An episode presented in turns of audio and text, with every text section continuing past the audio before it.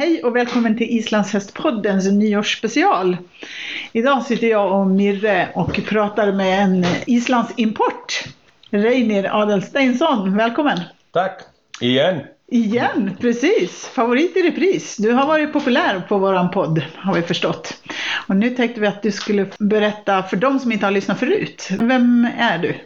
Jag brukar säga Adelsteinsson, the king of rock and right. rock and right, härligt! Nej, jag är islänning som har varit bosatt i Sverige nu i sedan 2002, hösten 2002.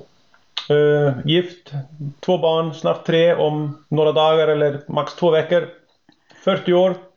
Nyfylld 40 år, ser ut som 25 fortfarande tycker jag. Härligt! Lever för häst, av häst. Livet handlar om häst. Mm. Dag in, dag ut. Mm. Det är jag i nötskal. Eh, här i Sverige så är det ju så att de flesta av oss börjar lära känna hästar genom ridskolor. Det är väl det vanligaste. Och kanske blir man så småningom medryttare eller skaffar en egen häst. Men idag tänkte vi höra lite grann hur kulturen ser ut på Island. Och hästkulturen i stort. Kan du inte berätta? Vi kan väl... Hästkulturen på Island är ju våran kultur. Du vet, man måste, man måste börja på början tror jag och säga att hästen formas ju av människans kultur, vill jag påstå. Och det vill säga att islandshästen är den hästen den är idag på grund av att den har varit isolerad på ön i så många hundra år och använd till ett verktyg, ett transportfordon mest då. Och det man måste förstå är att jag är 40 år idag om jag ska prata utifrån det jag kommer ihåg. Island är ett väldigt nyrikt land. Vår kultur är väldigt gammal men den har bara nyligen ändrats. Och jag pratade faktiskt med min mor om det här för inte så länge sedan. Var jag frågade hur det var när hon var liten och hon är 63 nyfyllda. Och hon kommer ihåg att när hon bodde på en gård som liten flicka att hon spände häst för vagn och också för att gå ut och vända på höet. Mm. Det fanns ingen traktor. Och min mamma är inte gammal. Mm. Så vi islänningarna är väldigt nyrika. Så kulturen håller ju på att ändra sig. Men det man är ute efter när man pratar om kultur inom häst är att kanske är kulturerna ändrar sig snabbare än hästen kan anpassa sig. Och det är det jag är väldigt rädd för och det är det man ser väldigt ofta. Så när jag lärde mig att rida, om jag någon gång har lärt mig att rida, det är nämligen det som är. Det har jag faktiskt aldrig. Inte på det sättet som svenskar påstår att man lär sig att rida. Ner med hälarna och bakåt med axlarna och rak i ryggen. Vi blev slängda på hästryggen och så fick vi följa med. Mm. Och vi är inte pratat om att vi följde med på en halvtimmes ridtur hela tiden. Vi följde med från nord till öst eller från nord till söder. Hur gammal var du då? Jag kommer ihåg mig själv faktiskt ridande med min far. Min pappa var lite mer bohemisk än min mor. På gott och ont. är att jag är inte äldre än fem sex år när jag följde med på långritt med hans kompisar eller satt bakom honom på en vanlig arbetsdag. Men pappa är ju som alla vet Alasten Adelstensson och när jag växer upp slutet av 70-talet så är det hans stortid inom, inom, inom häst.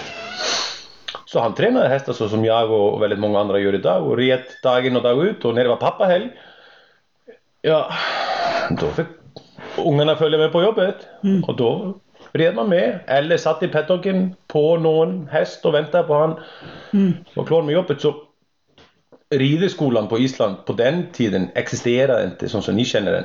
Det fanns det inte. Den börjar komma idag mer och mer. Men eh, om vi tar för exempel de här legenderna idag. Vi kan säga Daniel Jonsson som eh, alla vet vem är som red Oliver här i Sverige. Vi kan ta en god vän till mig, Sigurd Vigni Mattiasson. Uh, Johan R Skolason, Henrik Bragason. Alla dessa stora enorma legender. De har aldrig gått på rideskola. De har lärt sig att för att vi levde med häst. Det, var, det var fri tillgång på häst och kunde du inte rida men så var du inte med. Mm. Jag vet att hemma hos mig var det så att vi fikade antagligen mer i stallet än vi gjorde hemma. Mm. Det är det vi är uppfostrade och när vi säger att jag har häst i blodet så skojar jag inte, det är på riktigt.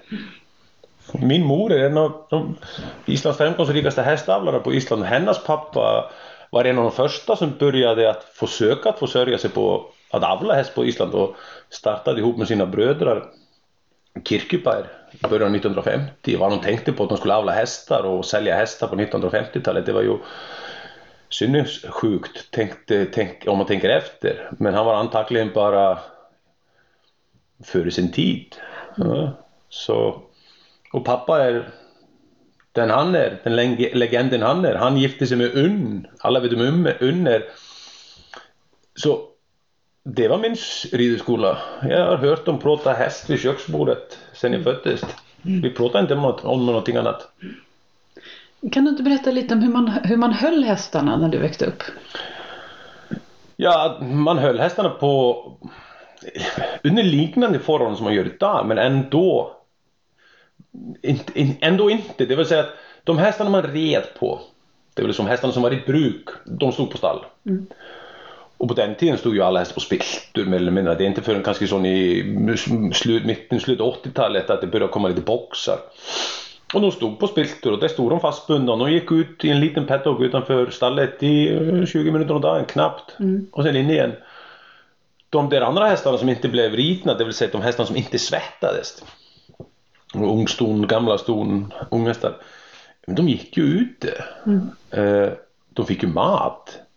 Men de fick klara sig till stor del själva. Det fanns, det finns, fanns inga vindskydd och det finns fortfarande inte på alla beten vindskydd på Island. Det är liksom jag tror inte det behövs heller. Mm. Hästen är, och, det, och det är så roligt för det här har vi diskuterat i många, många år och nu kommer forskningen och visar att nej men vet du vad, vi överskjuter våra hästar hela tiden.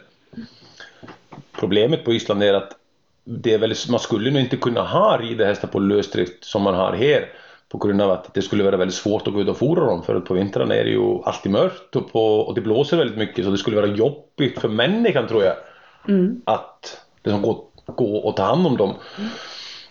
Men det var stora flockar, jag vet hemma hos mig. Jag pendlar ju lite mellan mamma och pappa. Pappa han har aldrig varit någon hästavlare, han har varit mer ryttare. Och han har jobbat på de här stora gårdarna på Island. Men det var att det fanns ju mat till dem men det var inte lika mycket som det är idag och jag vet att det är inte länge sedan, vad ska vi säga, 1940-talet så var det inte alla som gick hästarna sina mat ute heller. Mm. De fick ju verkligen klara sig själva. Mm.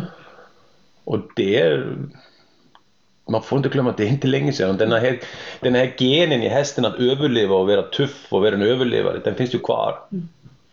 Och det, det är en sak vi måste ta med i räkningen om vi rider på dem och tränar dem. Det är väldigt många som säger häst är häst. Jag tror att det är pissprat. Ursäkta språket. Jag tror att de är helt fel ute. Du kan inte ta en Lusitano som är född i 30 varmgrader året runt. Med grönt gräs året runt och sol. Och jämföra med en häst som är född på en vulkan ute i norra Atlanten.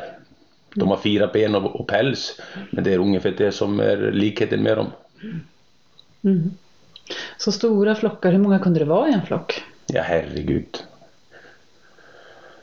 Jag sommarjobbade när jag var 12-13 år på en gård som heter Skarv i Landsved. Ligger lite sån... Det är ovanför Hättla. Där du ser utav... Du har egentligen vulkanen Hekla i trädgården kan man säga. Den är inte mer än kanske 10 kilometer därifrån. Mm. Luftfågelvägen då. Och det var en stor kår på den tiden. Jag tror de hade uh, någonstans kanske 6000 hektar mark men det var, det var väldigt det var inte betesmark alltihopa det var ju halva gården var ju kanske där uppe vid Häckla mycket lava och, och sand men det var deras storhetstid och jag tror att de hade mellan 5 och 600 hästar i en flock mer eller mindre. Man hade sorterat ut hingstarna men resten gick ju, mm. gick ut där. Och då var det fortfarande som man jagade hästarna på fjället på somrarna. Mm. Berätta om den grejen. Ja, är det inte kanske det som har format både islandshästen och kanske mig i min generation som ryttare att just det hästarna blev jagade på fjället på sommaren. De var ju vildhästar halva året. Mm. För man släppte dem fritt, alltså man, man stängslade inte in dem utan... Man, det var lite olika tror jag efter var, var de var. Jag vet att exempelvis jag sommarjobbade, jag sommarjobbade mycket som barn, antagligen bara för att mamma ville bli av med mig. Men det var ju inte sommarjobb, det var ju det var, det var ridskolan faktiskt. Mm. Eh, när jag var, innan jag började hos Kristin i Skarde så jobbade jag hos en som heter Joey Vakri. Jag jobbade och jobbade, jag gjorde nog antagligen ingen nytta. Men jag var, tror jag, 11-12 år, 12 år gammal kanske. Och det var kanske inte sommarjobb heller. Han är gift med min systers mamma. Nej, min mammas syster skulle jag säga. Annars hade det varit konstigt. Men likaväl, de bodde på norra Island och jag har för mig att det släppte ju också hästarna i fjället. Och det var ett stort fjäll. Om ni har varit i Skagafjörður så när du är i fjord, nere i fjorden så har du fjäll på höger och vänster sida. Och på ena sidan kallar man det Blöntulliv och där är det många stora gårdar. Jag kan säga genomsnittet på gårdarna där är absolut på 300 hektar skulle jag tro. Mm. Och allt, när fjället började så ägde ju varje gård kanske en, en, en remsa som var ska vi säga en kilometer bred och sen liksom upp till toppen av fjället. Mm. Men den var inte stängslad kanske på tio gårdar. Mm. Så du kanske har en, en mil gånger mil mm. i vilt terräng. Och sen släppte man dem. Mm. Och då kom det hästar från alla gårdar. Enda regeln var att släpp nu självklart ingen hingst. Men, och sen var det sortering på hösten då att man då hade de markeringar, fortfarande markeringar i öronen. Just det. Klippta öron, så fick man liksom samla ihop dem. Men de gamla gubbarna påstod sig inte behöva kolla, de kände igen sina hästar. Och man var väldigt imponerad då. Wow, han har 700 hästar eller 500 eller 400 och känner igen alla. Efteråt i mitt vuxet liv hade jag börjat att tänka på ja, ja, det är tur att vi har chipsmärkningar idag för att vilken häst var var på den tiden. Det var ju lite blandat tror jag. Ja. För då på höstarna då samlade man in alla hästarna? Ja. Nu har det väl blivit en mer en turistattraktion i, ja, på norra Island och på fler ställen. Men på den tiden, men jag är väldigt stolt över det där. Jag kommer ihåg det där, att det var på riktigt. Det var ingen turistattraktion eller något PR-trick. Det var på riktigt. Mm. Både får och häst. Och jag har varit med och samlat får i, på södra Island i den tuffaste terrängen runt Lantmannalöar med häst. Men då när ni skulle samla in de här hästarna, var det för att de skulle hem för vintern? Ja, då, hem till vintern. Så hämtade jag hem dem och satte dem in i vinterstängslen då. Mm. Och du kan tänka dig att då kanske släppte man ston med föl. Fölen föds ju någon gång som regel i maj. Slutet av maj. Man släpper kanske hästarna beroende på vädret, mitten av juni. Mm. Och sen beroende på väder när man hämtar hem dem igen. Men sån ut i slutet av september i alla fall. Kanske mm. längre om det var bra tider. Och så hade du kanske inte sett dina föl på mm. den där tiden. Mm. Jag vill mena att just det har format islandshästen väldigt. Att det är inte det var inte vi som uppfostrade hästarna. De uppfostrade ju varandra. Mm. Och det är, det är en sak som saknas idag i all hästhantering och all hästhållning. Men det är ju klart, tiden ändrar sig. Men att ha en, en vilthäst på den tiden och inrida. Mm. Som att det kanske vore växte upp. Vi kan ta hästarna som kom ifrån Skarde där jag jobbade när jag var tenåring ihop med väldigt många andra som sen hade haft fina karriärer inom, inom ridning. Så jagade de in till en 15 hästar och sa ja de ska inridas. Man bara wow, okej, okay. hur ska vi få tag i dem egentligen? Men det löste sig, man jagade in dem i en hörna och så slängde man sig på och så hängde vi på dem tills vi fick på en grimma och såg antagligen helt tokigt ut för de som kom utifrån. Men det var våra sätt att göra det på. För de var i princip ohanterade? Ohanterade, aldrig haft grimma på sig. Mm. Och hur gamla var de ungefär då? Tre och ett halvt. Ja, man brukade rida in Tre och ett halvt, fyra ja. ja. De var stora starka hästar mm. och därför var det inte tillräckligt med en liten 14-årig fjant. Det behövdes två, tre. Mm. Och vi flög ju runt där. Och jag har ofta tänkt på det efteråt. Att, vad fan tänkte man på att släppa loss 13-14-åringar på det här? Och när jag säger det för exempel till mina föräldrar då enda svaret då får ja men det var ju en bra skola. Du är tacksam idag? Ja, men idag har man hjälm och idag liksom, man cyklar inte ens utan knästöd. Men ni hade inte hjälm då heller? Hjälm fanns det inte. Man hade, vet du vad? Det var tur om man hade sadel faktiskt. Ja, okay. Det var bara... Det, rädsla fanns det inte och jag tror att det har väldigt mycket med det att göra att sällan man var orutinerad så man väldigt trygg. Mm. Man har sett pappa göra det hela sitt liv. Man har sett honom jobba med Ditti, jobba med mm, Tröstu Thor och Eyjolfur och Albert. Det, det här är megalegender, de som har utvecklat ritningen till att bli där den är idag. Mm. Man, man har sett det, man har varit med, man har hängt på. Det var så man gör. Mm. Uh, men det jag ville fram till är att ta en sån här vilthäst som kom från Island kanske växt upp på en 300-400 hektar. Var i grund och botten enklare att inrida än den som är född på 400 kvadrat i Sverige. Berätta hur du tänker. De var redan uppfostrade av ett äldre ston i flocken. De hade lärt sig respekt. De hade lärt sig att det är en annan som leder, det är en annan ledare. Det finns någon som är större och starkare och mäktigare än jag. De trampar inte på det, de springer ifrån dig. Alltid lättare att, alltid lättare att handskas med någon som är rätt för dig än någon som inte respekterar dig alls. Uh, tar den här som är uppvuxen på 400 kvadrat, eller om det är i Sverige, det finns det ju säkert på Island idag med, som ser på människan som en annan häst. Ja, men, de är skitjobbiga. Oftast otränade, lite överviktiga, omotiverade. Uh, så säger man till dem, nu du fan flytta på dig lite och de bara flytta dig du och sen flyger man iväg. Jag tror att väldigt mycket av det här flockbeteendet som vi har på Island, som vi, det finns ju också kårer i Sverige som har det men tyvärr inte tillräckligt många. Där de växer upp i flock på hundra djur. Är att de, de har ett helt annat beteende som är mycket enklare att handskas med tycker jag. Mm. Återigen min personliga åsikt. Och det som är på Island fortfarande är att hästen är fortfarande häst. Den är faktiskt nu är det väldigt svårt att beskriva vad jag menar men nu menar jag häst är häst det är att det, den ska liksom, den har en uppgift. Den ska, den ska röra på sig, den ska tränas, den ska inridas. Inte cirkus eller något liknande. Det, det är väldigt svårt att beskriva men jag brukar också säga ridelektion nummer ett på en islandshäst. Köpa flygbiljett. Du måste dit, du måste se det, du måste uppleva det, du måste, mm. måste vara på plats. Ta en ridetur med, med någon islänning och jag vet, jag har pratat med många som går kanske på turning på Island över fjällen och liksom, de, de bara i 190 över stock och stenar. Ja, och hästarna är helt otroliga, de, de, de tar ett fel steg.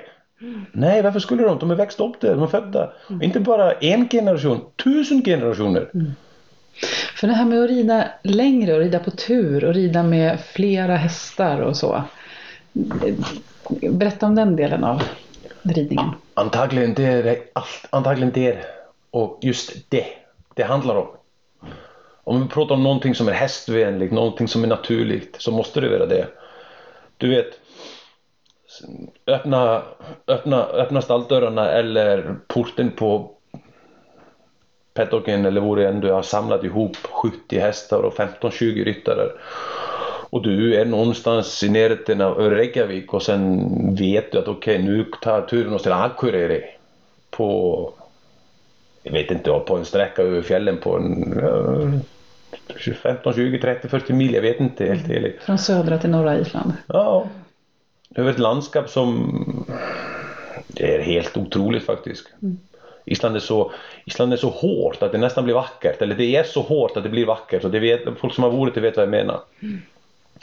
Och sen, det är ju så, hästen, det, det, det är ju det här islandshästen är avlad i hundratals generationer för att, för att göra och du ser att det är hästen i sitt, på hemmaplan i sitt element. Det är liksom när jag har varit med på de här turerna med både pappa och, och, och min familj och släkt är att det är fortfarande mina största hästupplevelser. Jag har aldrig ridit så snabbt i pass för exempel en, på en sån långtur med en lös flock på 80 hästar framför mig. Mm. Jag har aldrig ridit så häftigt hölt heller. Hur, uh, hur, gör man för att flytta en flock med 80 hästar? Du driver dem. Och, vet du vad som är så, och det som är så fascinerande när du, när du släpper loss dem.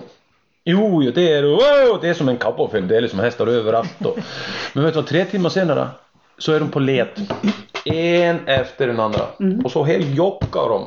Och vi kommer återigen fram till det här beteendet. Häst, det är två, det är två ryttare som rider främst. De för flocken. Mm. Så efter några timmar, och oftast inte ens det, så har den här flocken på 70-80 djur fattat okej, okay, vi ska följa dem, de leder oss. Och sen går det helt automatiskt. Mm. Men de går på led, en efter den andra. Mm. Och sen driver man dem. Mm. Och de följer bara med. Det är, det, är helt, det är lika naturligt för islandshästen att gå över fjällen som det är för en border collie av alla. Mm. Men det är lika onaturligt kan jag tycka ibland för islandshästen att tävla dressyr eller försöka göra det som en chihuahua att valla får. Mm. Så man måste liksom, det är det. Och då vet du vad, de snubblar inte ens. Mm. De snubblar ofta i manegen kan jag tycka när folk har ridit på en volt i en halvtimme. Fan, du kan rida över fjällen i full fart och tar inte ett felsteg.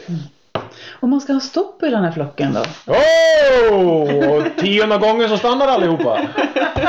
Ja. Nu, nu, men det, här är, det här är så fascinerande. Det här, det är också, vi pratar om kultur, historia och det här, skulle, det här är en fråga ingen islänning skulle ställa. Hur stoppar vi? Detta fan det har precis kommit igång, nu kör vi! Svenskarna då, hej! Hallå! Vad gör vi är stopp? Det, det löser sig. ja, Det är en isländsk mentalitet. Det löser sig. precis. Det är för, för de av oss som har varit där och upplevt det här så är det ju en ganska härlig mentalitet att, att bara hänga med. Alla åker igen. Mm, Alla åker alla dit åker igen. igen, helt klart. Tyvärr är Island också, tyvärr. Du vet.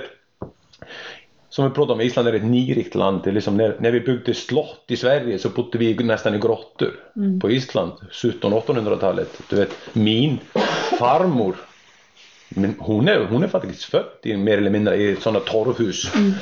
Och upplevt fattigdom som, som, som var väldigt vanlig på Island på den tiden. Vi pratade 80 år sedan. Mm, 80 år sedan, det var grusvägar i Reykjavik. Man red faktiskt runt på gatorna fortfarande.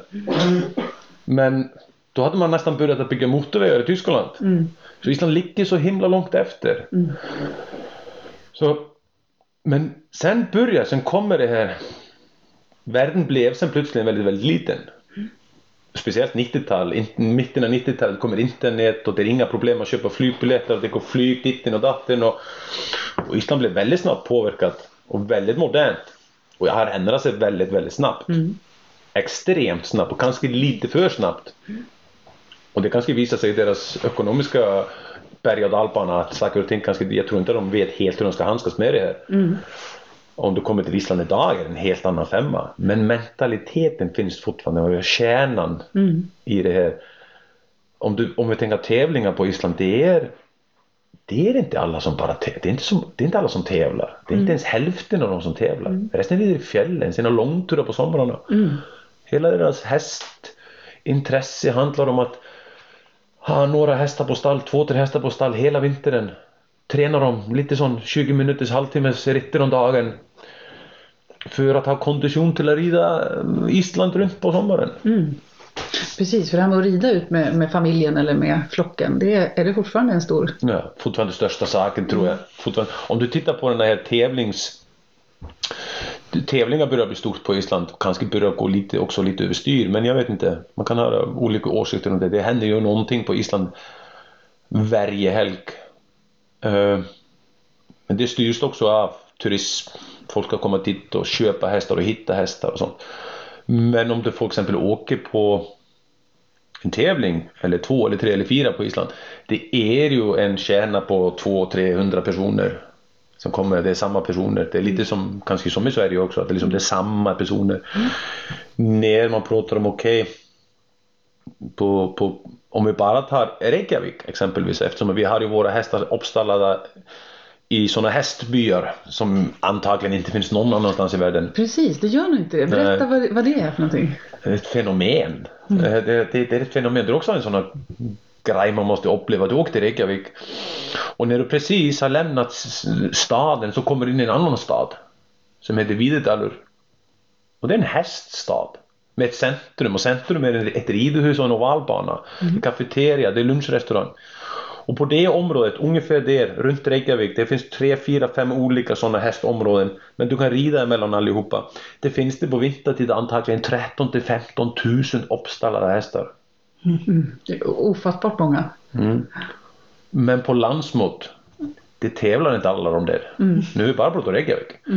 Så vi kan påstå att kanske, jag vet inte, men säg, säg, säg ändå, säg att vi överdriver att det är kanske 1500 hästar där som ska tränas som vi tränar till tävlingar och, och det andra. Då finns det fortfarande 10-11 000 kvar. Som är bara hobby. Mm. Men bor folk där också? Eller är det här rena stall? nej, det är rena stall.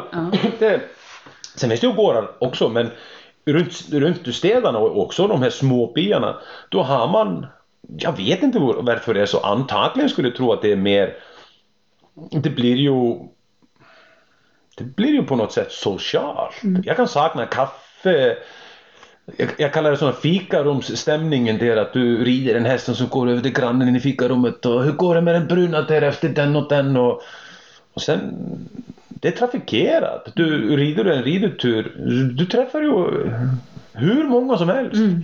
Ja. Sen har man ju byggt upp det här idag och nu har man ridevägar överallt och belysning och banor och alltihopa. Men det, jag måste vara helt ärlig, jag vet inte. Alltid varit sådana att de har samlats. Det låter som himmelriket. Ja, verkligen. Det det. För oss som har Ja. ett litet stall hemma och sitter ute med pannlampa i mörkret Ja. hela vintern. Ja, nej men det är det ju. Det, och det är, du vet, det är, jag tror att om du inte har sett det så man, man tror inte på det hur det ser ut. Det, det är helt galet. Jag älskar att åka dit. Det är, liksom, det är mer häst än bilar. Det är en liten, det är en liten koloni, eller antagligen en stor koloni byggd runt ett gemensamt intresse och alla känner alla. Men är det folk inifrån Reykjavik då som har sina hästar Ja. uppställda där så att säga? Ridhästarna står uppställda där. De Ja. hästarna som du har, ja exempelvis som du som har kanske två, tre hästar att rida på, så har du ett litet stall inne i detta området som du är medlem i den klubben som äger det området. Och, och betalar du din klubbavgift så får du använda alla banor och, och alla ridevägar är, är bra belysning på och man försöker att skotta snö och etc. etc. Det blir som ett samhälle. Ett samhälle som handlar om häst. Ett samhälle som handlar om att vi måste ha bra förutsättningar så alla de här, så här människorna ska gå ut och, och rida sina hästar. Men återigen, det är en liten del av det som är att fokusera på att bli eh, nästa världsmästare eller nästa stjärna. Det är familjer. När barnen slutar på skolan. Jag kommer ihåg det själv. Jag menar, min mamma gifter om sig. Hon skilde sig från mig med, med pappa när jag, jag vet inte, jag är antagligen väldigt, väldigt liten för jag kommer inte ihåg dem i samma rum i alla. Säg att jag är två kanske. Och mamma gifter om sig med, med en kille som heter Jon. Jag kommer ihåg, han jobbade som snickare i alla år. Och hade hästar som hobby då. Nu driver de en stor hästkår. Ja, vi träffades vid fyra, halv fem tiden hemma. Så Min skola var slut, hans jobb var slut. Fick en snabb fika med mamma och sen var det upp till stallet. Mocka, han red, jag fick rida en häst eller två. Och sen var vi hemma igen vid åtta, halv nio om kvällen. Och då fick man frågan, har du gjort läxor? Ja, men självklart, gjorde det innan stallet. Gjorde jag alltid. Nej, faktiskt inte. Nej, men jag saknade det. Jag saknade fruktansvärt att, att hästintresset var ett familjeintresse. Där alla var med. Är det så ofta på Island att det är en familjesport? Familjeangelägenhet. Angelägenhet, ja. Bra ord. Inte alltid. Tyvärr tror jag att eh, jag har upplevt det lite så här att barn till proffsryttare antingen älskar eller hatar häst. Det beror på, hur, beror på hur de har upplevt det. Du vet, man får ibland vänta lite för länge i kalla stallar och på någon tävling och, och sånt. Men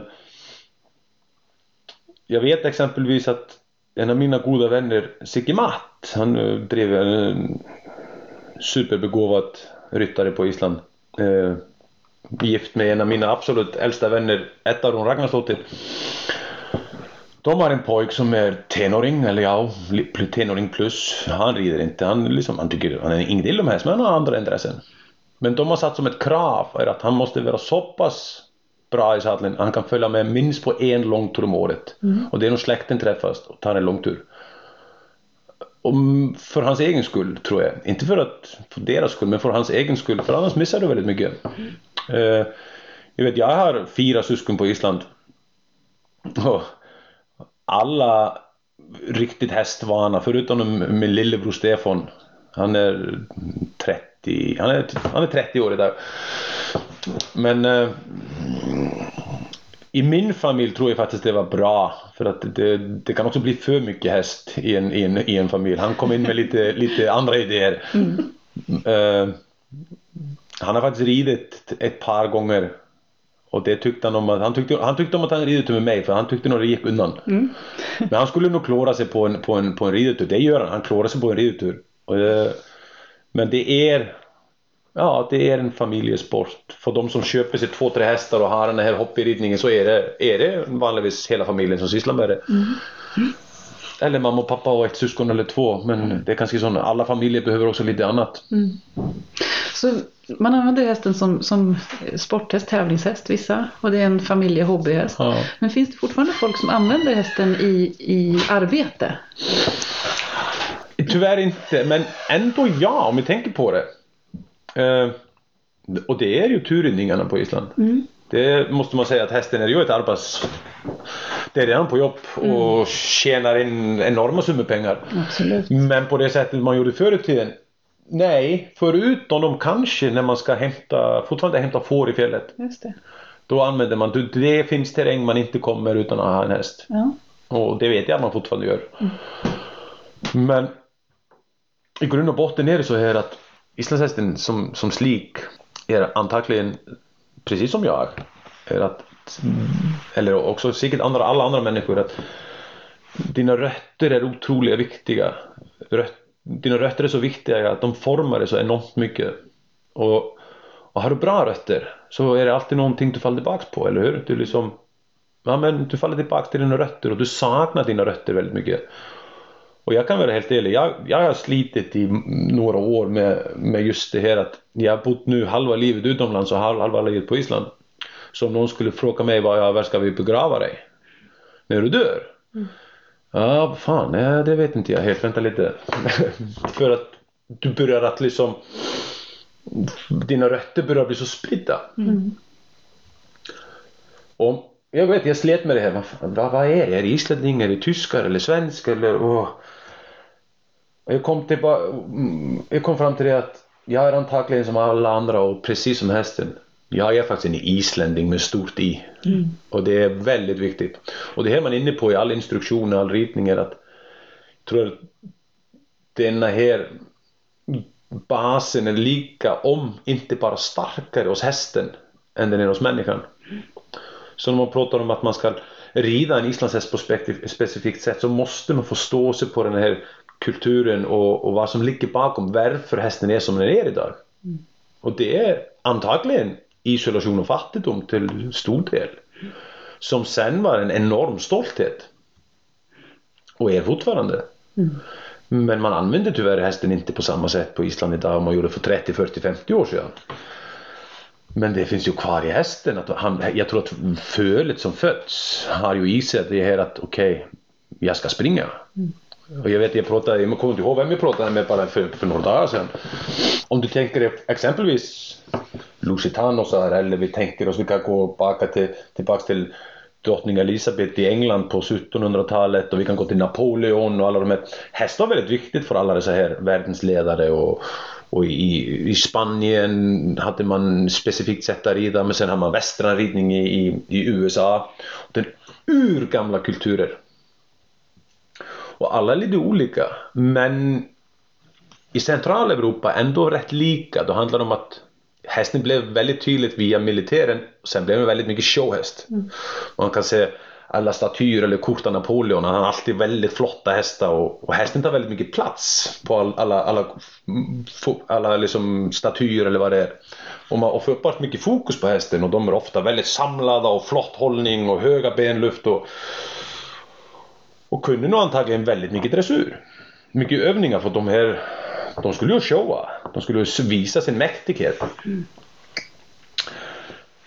Ja, och jag tror att hästen formas ju av det här. För att man avlar då antagligen mer på hästar som var bra på det som människan var ute efter, eller hur?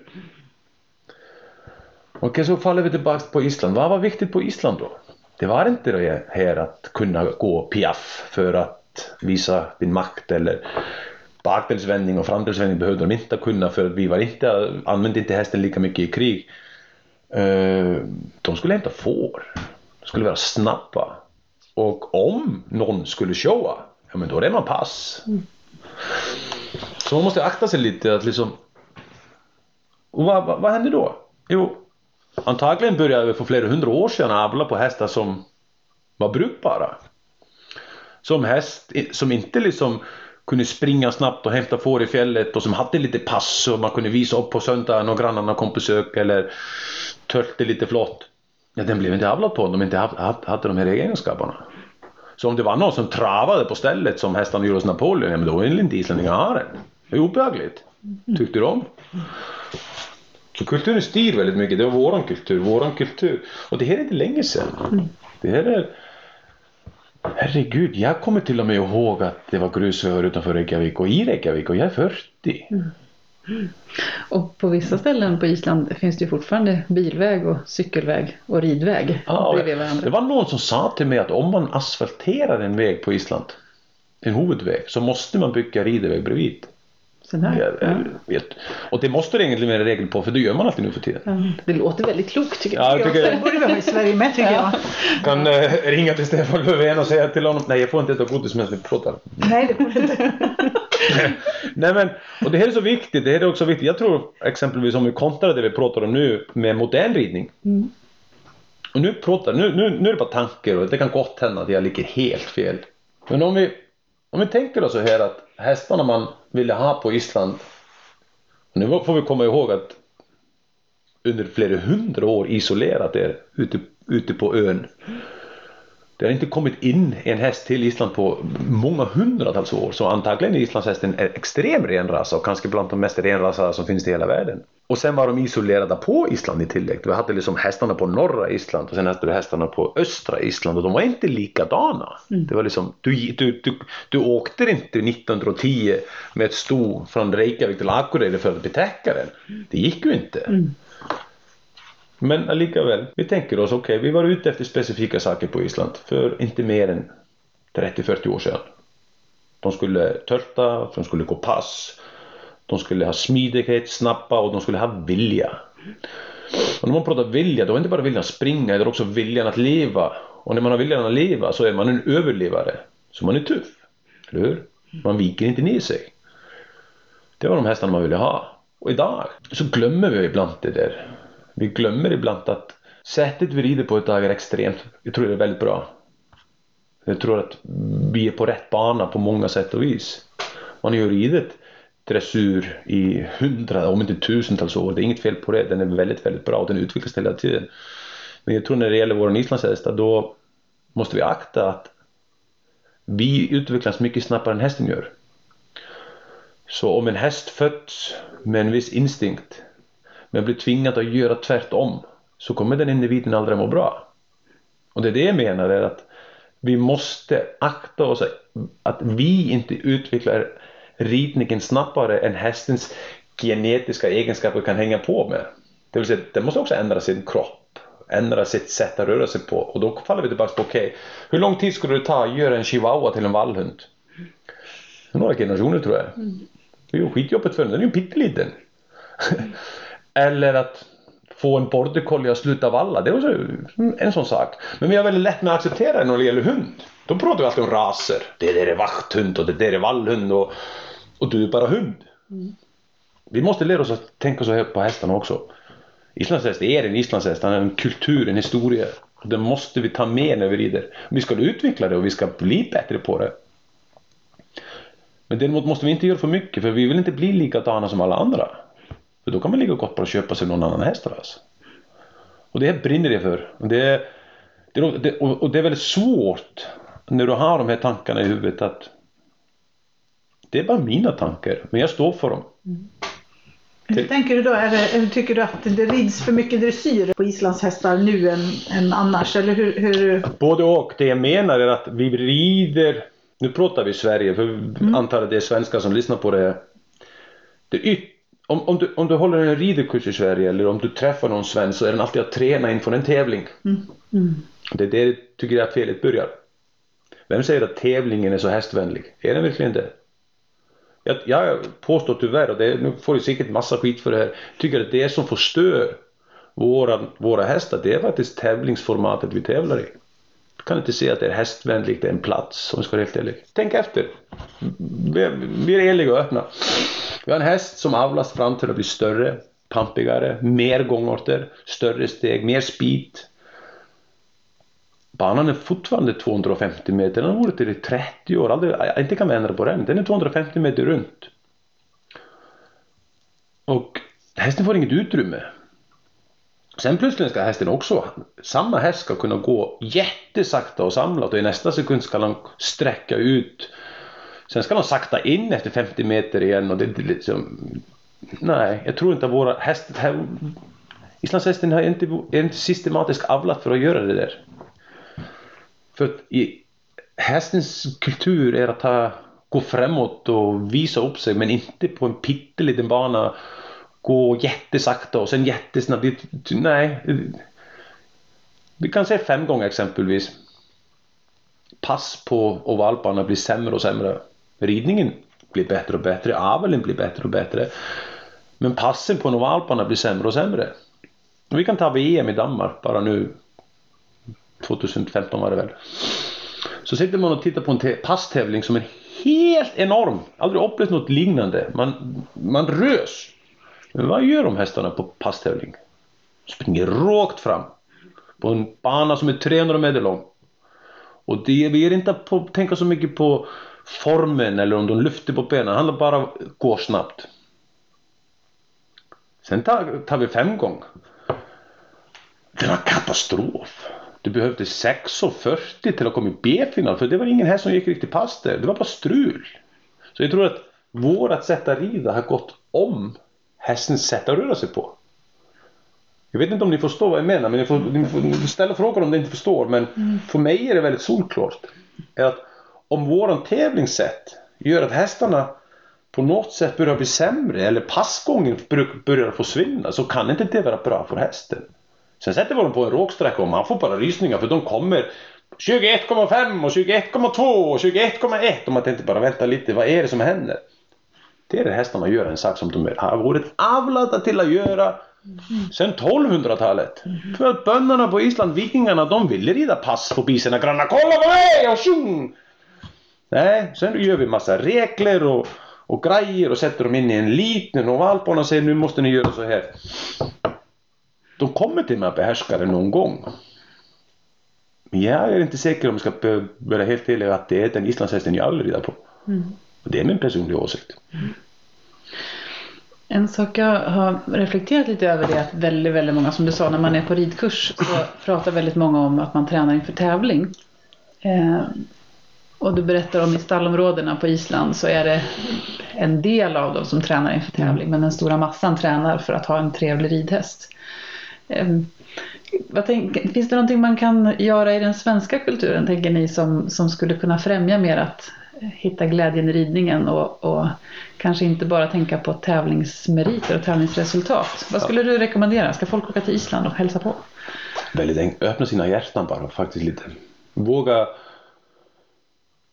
Våga att ha åsikter. Våga stå för det du tror. Du kan ha världens bästa häst. Om du vill rida den hemma, gör det då. Du kan ha världens sämsta häst. Om du, om du vill tävla den, ja men gör det då. Jag har varit i samma ordet är själv. Att ritning handlar om att få framgångar, tjäna pengar, lyfta pokaler och få medaljer. Men det blev tråkigt till slut. För mig blev det tråkigt till slut. Jag sysslar med det här för att jag är en jävla hästmänniska. Det, det är jag. Men om man skulle hitta glädjen i det så faktiskt, ja, kanske skulle vi behöva mer träffar träffas mer som hästmänniskor och hästintresserade där det inte handlar om prestige. Mm. Eh, och då kan vi, vi kan falla tillbaka på de här, det finns sådana Islandshästens dag i Helsingborg där det är lite fritt fram, du ska rida några varv och, och det finaste hästen vinner. Det finns inga regler. Mm. Jättepopulärt. Mm. Ja, öppna sina hjärtan, öppna sina sinnen. Och inte tro att regler och löser allting eller något sånt. Det, tycker att våra tävlingar idag också, de har blivit, det är så mycket regler att inte ens domaren förstår sig på dem tror jag. Mm. Jag tycker tävling är ju, är ju en del av sporten som eh, har, har, blivit ganska stor. Men det finns ju så många andra delar som också är viktiga. Ja. Som, som kanske isländska kulturen har bevarat mer än vad vi ja, det tror jag faktiskt. Det tror jag faktiskt. Jag tror faktiskt att det, det, det måste man också Absolut, åk till Island och se det där och, och, eh, och upplev det också. Men vi kan uppleva det här i Sverige med. Vi kan faktiskt, och det finns ju faktiskt fortfarande och det finns ju jätte, jättemånga som rider ut och jag träffar många människor på mina resor där bara rider ut och, och sånt.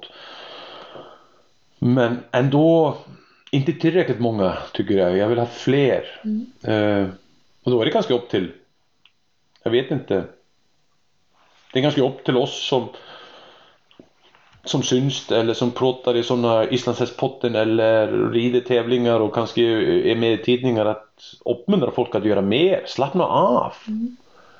Liksom, träna, rid mer och träna mindre. Om din häst inte har perfekt trav, men stackarna har säkert något annat som du kan rida i en halvtimme till två timmar i skogen på. Liksom, det är fem gånger, gånger till att välja på. Mm. Tycker att det här har blivit allt för många måsten. Mm.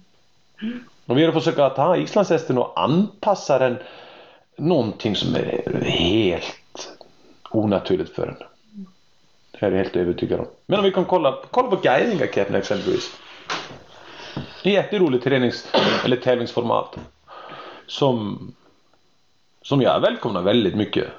Men det får heller inte vara bara okej okay, nu, nu rider vi alla Guidingakeppen för där är det bara full fräsch. Vi, liksom, vi måste antagligen hitta någon mellanväg i det hela. Mm. Och det som vi måste akta först och främst tycker jag är att islandshästen får inte bli ett offer av en industri. Men kolla, det är ju en enorm industri runt ridning. Mm. Den är sjuk. Om inte hästen funkar, köp ett bett. Eller om inte bettet funkar, köp en sadel. Om inget av det här funkar när du investerar 30 för till 80 000 i utstyr, ja men åk till veterinären då. Sen får den tjäna 50 000 på en häst. Jag, det, det, jag tycker det är helt galet. Det här är ingen materialsport. Jag menar, titta på indianerna. De har ingen sadel och ingen träns och fortfarande rider de som mm, bättre än någon annan. Kolla på Lorenzo eller de här. Jag vill, jag vill att vi ska göra mer sådär. Hitta på lite mer spralliga saker. Ha lite kul. Jag försöker fortfarande själv rida lite bärbacka då och då bara för att jag kommer ihåg att det är ett sto som heter Blaja. Jag red väldigt mycket Mm, bara utan sadel och, och lekte med henne bara ute på en åker. Och då var jag tränare för SM. Hon var alltid bäst och så lyckades släppa prestigen. Prestigen, hästen förstår den inte tror jag. Mm. Är det en sån där som vi ska ta med oss in i 2017 kanske? Släppa prestigen? Ja, enda sättet att hitta glädjen till att våga söka den. Det, det spelar ingen roll vad som gör glädje, det är alltid jag pratar om glädje. Glädje är det som gör var och en lycklig. Jag menar, jag säger det själv, jag vore det själv. Jag har jagat medaljer och jagat tävlingshästar och jagat en och jagat andra. Sen faktiskt bara blev jag pappa och det vaknade andra intressen. Men jag säger att jag är fortfarande en jävla tävlingsmänniska. Det enda som har ändrat sig. Jag älskar att vinna. Men bara inte till varje pris. Jag älskar att få mina hästar att bli bättre men det får inte vara till varje pris heller. Gott nytt år på er allihopa. Tusen tack. Jag tackar. Gott nytt år! Gott, Gott nytt år!